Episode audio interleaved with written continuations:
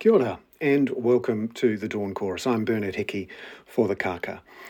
All of the detail in today's uh, episode is really in the email, some beautiful charts. Um, the core message is the budget yesterday has added some inflationary pressure into the economy to the tune of about 25 basis points worth of OCR hikes.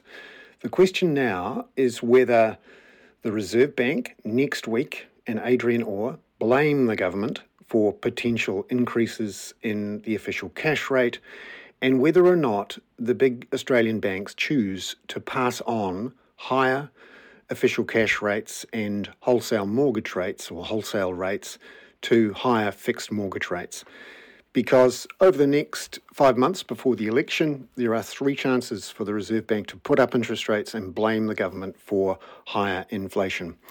And that's the message from today. However, yesterday I was in Wellington and asked a question of firstly Grant Robertson about how much inflationary pressure was put into the economy by Budget 2023.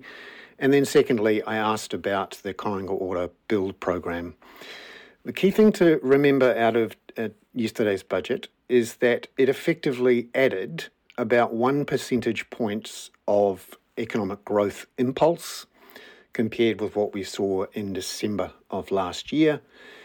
And that's in the short term adding inflation to the economy, according to Treasury.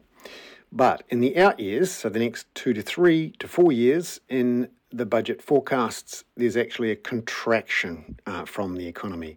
So, net over the four years, it's contractionary, but it's more inflationary in the next year or so. And the key thing will be will the Reserve Bank look through it and not blame the government, or will it blame the government and will the banks pass on any rate hikes to median voters with big mortgages, who would then, of course, blame Labor? Here's my question first to Grant Robertson.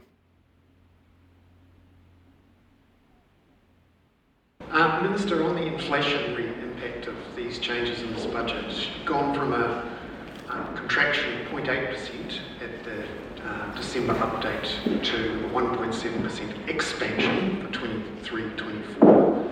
How much do you think the Reserve Bank is going to have to lift the official cash rate or effectively tighten monetary policy to offset your loosening of fiscal policy? I don't think that that is what is actually in, I don't think that is the impact of what is in this budget. Uh, yes, the fiscal impulse measure shows that. That is because last year, obviously, we started, or the year we're in, we started in a contractionary position. Our need to respond to the cyclones and our need to deal with the higher than expected inflation sees that fiscal impulse go up, but across the forecast period, it comes down. And the, uh, the fiscal uh, projections in here are not mine, they are the Treasury's, and they show that inflation comes down and interest rates come down. And on the um, Kāinga Ora uh, capital and operational investment, uh, you've got one year's 3,000 uh, net new homes. What about future years? Because in past times you've talked about three, four year programs. Um, what's going to happen after 25? Because uh, that's a significant reason that the debt track drops because there's no Kāinga Ora in there. So what happens after that, I think, will be something that will need a great deal of scrutiny in every party's manifesto going into this general election. What we do know is that Kāinga Ora, in terms of contracting to be able to keep the pipeline full in terms of that build program out to 2025, not only do we have the capital funding there, but as you know, Bernard, that we also have to have that money for the operating supplement and for the income-related rent subsidy. Labor has made a commitment to do that out to 2025. We've shown out that we've made a recommitment to New Zealand around public housing in the time we've been in government, and we certainly, when it comes to our manifesto, we'll be upfront with New Zealanders around what our ongoing commitment is, and I encourage you to ask all political parties that question.